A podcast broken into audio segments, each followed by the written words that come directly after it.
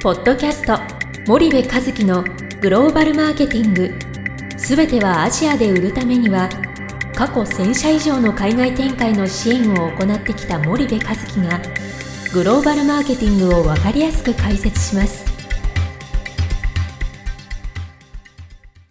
皆さんこんにちはナビゲーターの小林真彩です。皆さんこんにちは森部和樹です。はい森部さん本日のポッドキャストなのですが、はえーまあ、ナビゲーター小林が気になった記事シリーズということで、うんまあ、前回とまた別の記事にはなってしまうんですけど、はい。えー今回ですね、うん。えーフォーブスジャパンうん。さんの、うん。えーちょっと前の記事なんですけど、うん。えータイトルをちょっとご紹介させていただきますと、はいえーホテル VS 民泊。うん。マリオットとエアビーの戦いは新しい自由を創出するはい。ということで、はい。はい、ちょっと内容を簡単面に、白そうだね、うんうん。どんな内容、はい、読んでないわ。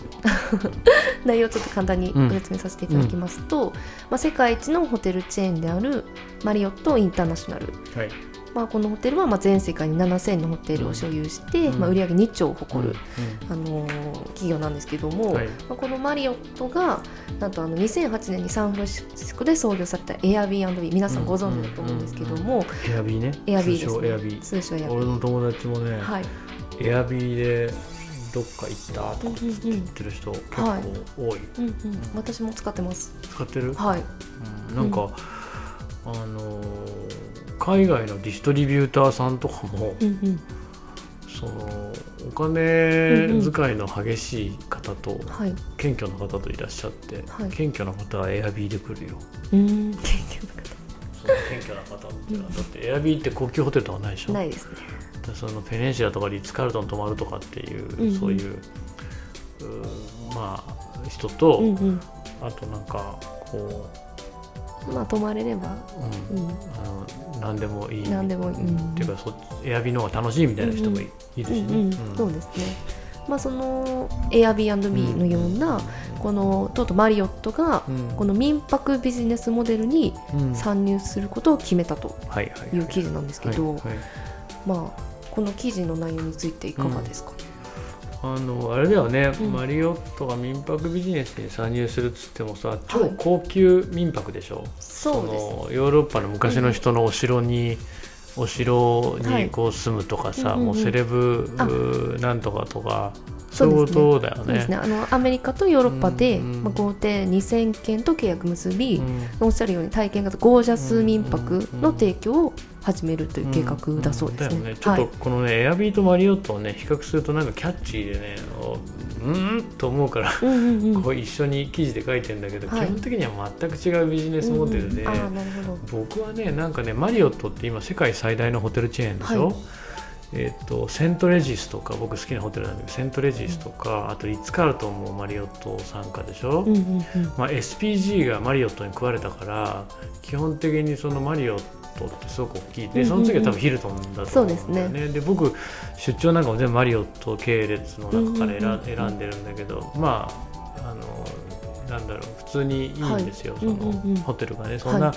バカ高いところ僕も泊まらないけども、うんうんうん。でその Airbnb とマリオットってはい。なんかこう比較をしてるような記事が結構多いんだけど、うんうんうん。僕ちょっとビジネスモデル違うでしょうと思ってて、まあそうですね。そのいやビジネスモデルが違っていて、うんうん。今後も競争環境競争関係には僕はそんなに当たらないんじゃないかなと思ってて、うんうん。そもそもマリオットに泊まる層と、はい。エアビーを使う層って、はい。まあ、違うから。全然違いますね。基本的にそのマリオットを使う層はエアビーは使わないし、エアビーを使う層は将来マリオットに泊まれるような経済力を持つ可能性はあっても、基本的には今の時点ではマリオットには泊まらないわけじゃない、だからエアビーっていうのは世界中でその旅行のはい。需要を抑えて空き室状況がオンラインで分かって、そこにパカパカパカパカって人がこう、はまっていくみたいなビジネスモデルだと思うんだけど、なんかそんな風にしか、うんうんうん。まあ僕もあんま詳しくないんだけど、うんうん。感じてなくてね、うんうんうん。ちょっと僕知らなさすぎだったら申し訳ないんだけど、うんうん。なんかウーバーとかとはちょっと違うと思うんだよそのホテル宿泊って。うんうん。ウーバーってさ乗ってはい。目的地に行くっていう、うんうんうん。もう単純にそれだけで、はい。でしかも長距離でウーバー使う人なんて今のところまあいないじゃない今,、今のところねそうするとすごく短時間の間、はい。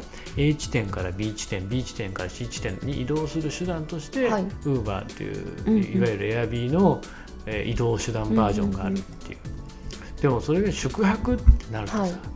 宿泊ってプライバシーすごい多いんだよねはい。で時間も長いんだよね。うんうんうん。要は寝るわけじゃない。そこはい。泊まるっていうことはさ、まあ、少なくとも56時間は寝るわけじゃない、うんうんそうすると平均78時間、うんうん。もしくは9時間10時間ぐらいいるのかもしれない、うんはい。でそういう空間が自分の、その受け入れられる空間であるっていうことがすごく多分重要で、うんうんうんうん。でなんかあんまりこうはい。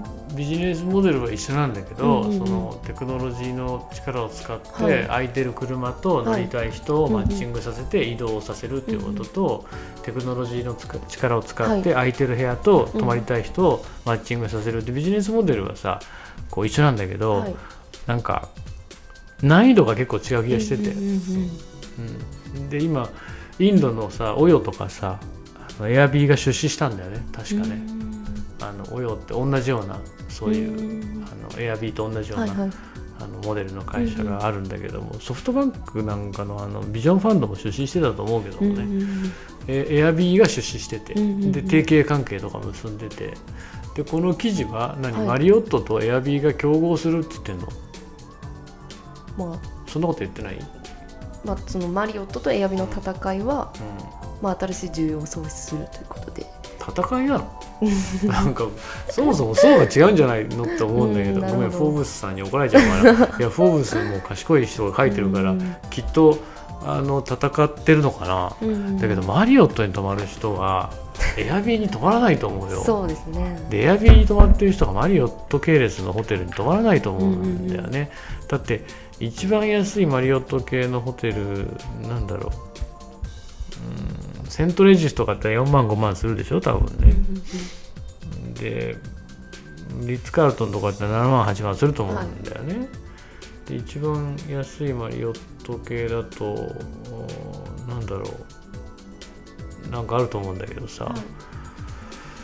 それでも23万するんじゃないかな。分かんないけども、そうですね。エアビーってそんなしないでしょ、うん、だはいから、うんうんそうねですね。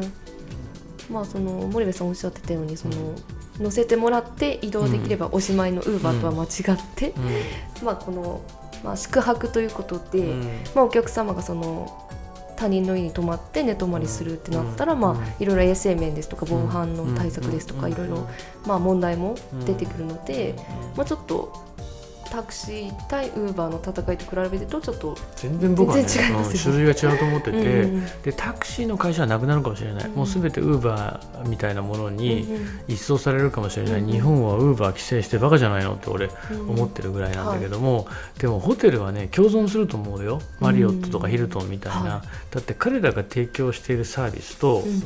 その Airbnb とかオヨが提供しているサービスって全然違うじゃない、そのマリオットが提供しているマリオットのいずれのホテルも提供しているのははい。そのラグジュアリーな、えー、と空間を、おその宿泊期間提供してるわけじゃない、はいうんうん要はジムが朝はい。僕6時に起きてジム行からジムがないとダメとかプールがあるとか食事もそこ取れるとかベッドはこうだとかはい。なんとかこうだとかお客様のためのそのおもてなしをものすごく追求してて Airbnb は基本的には泊まりたいところに安く泊まれればいいっていうことでしょう。付加価値がいらないっていう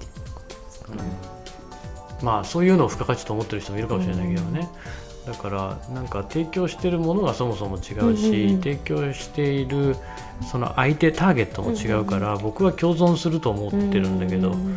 違うのかな？まあもっと勉強しようか、そうですね。うん、一旦今日はね僕はそうそう今のところはそう思ってる、んだからウーバーのようにはならない。うんうんうんと思うのでここでマリオットとエアビーを出す比べること自体がそもそもどうなんだと。うんうんうんなるほど。思うんだけども、うんうん。まあすいません。いえいえ生き言って、まあそれが森部さんの意見ということですね。ちょっと勉強しておきます。でも多分そうだよ、うんうん。かしこまりました。はい。はい。じゃあお時間やってまいりましたので、はい。本日のポッドキャストはここまでにいたします、はい。リスナーの皆様ありがとうございました、はい、ありがとうございました。本日のポッドキャストはいかがでしたか？番組では森部和樹へのご質問をお待ちしております皆様からのご質問は番組を通じ匿名でお答えさせていただきます podcast アットマーク spydergrp.com ポッドキャストアットマークスパイダー grp.com までたくさんのご質問をお待ちしております。それではまた次回お目にかかりましょう。ポッドキャスト森部和樹のグローバルマーケティング。この番組はスパイダーイニシアティブ株式会社の提供によりお送りいたしました。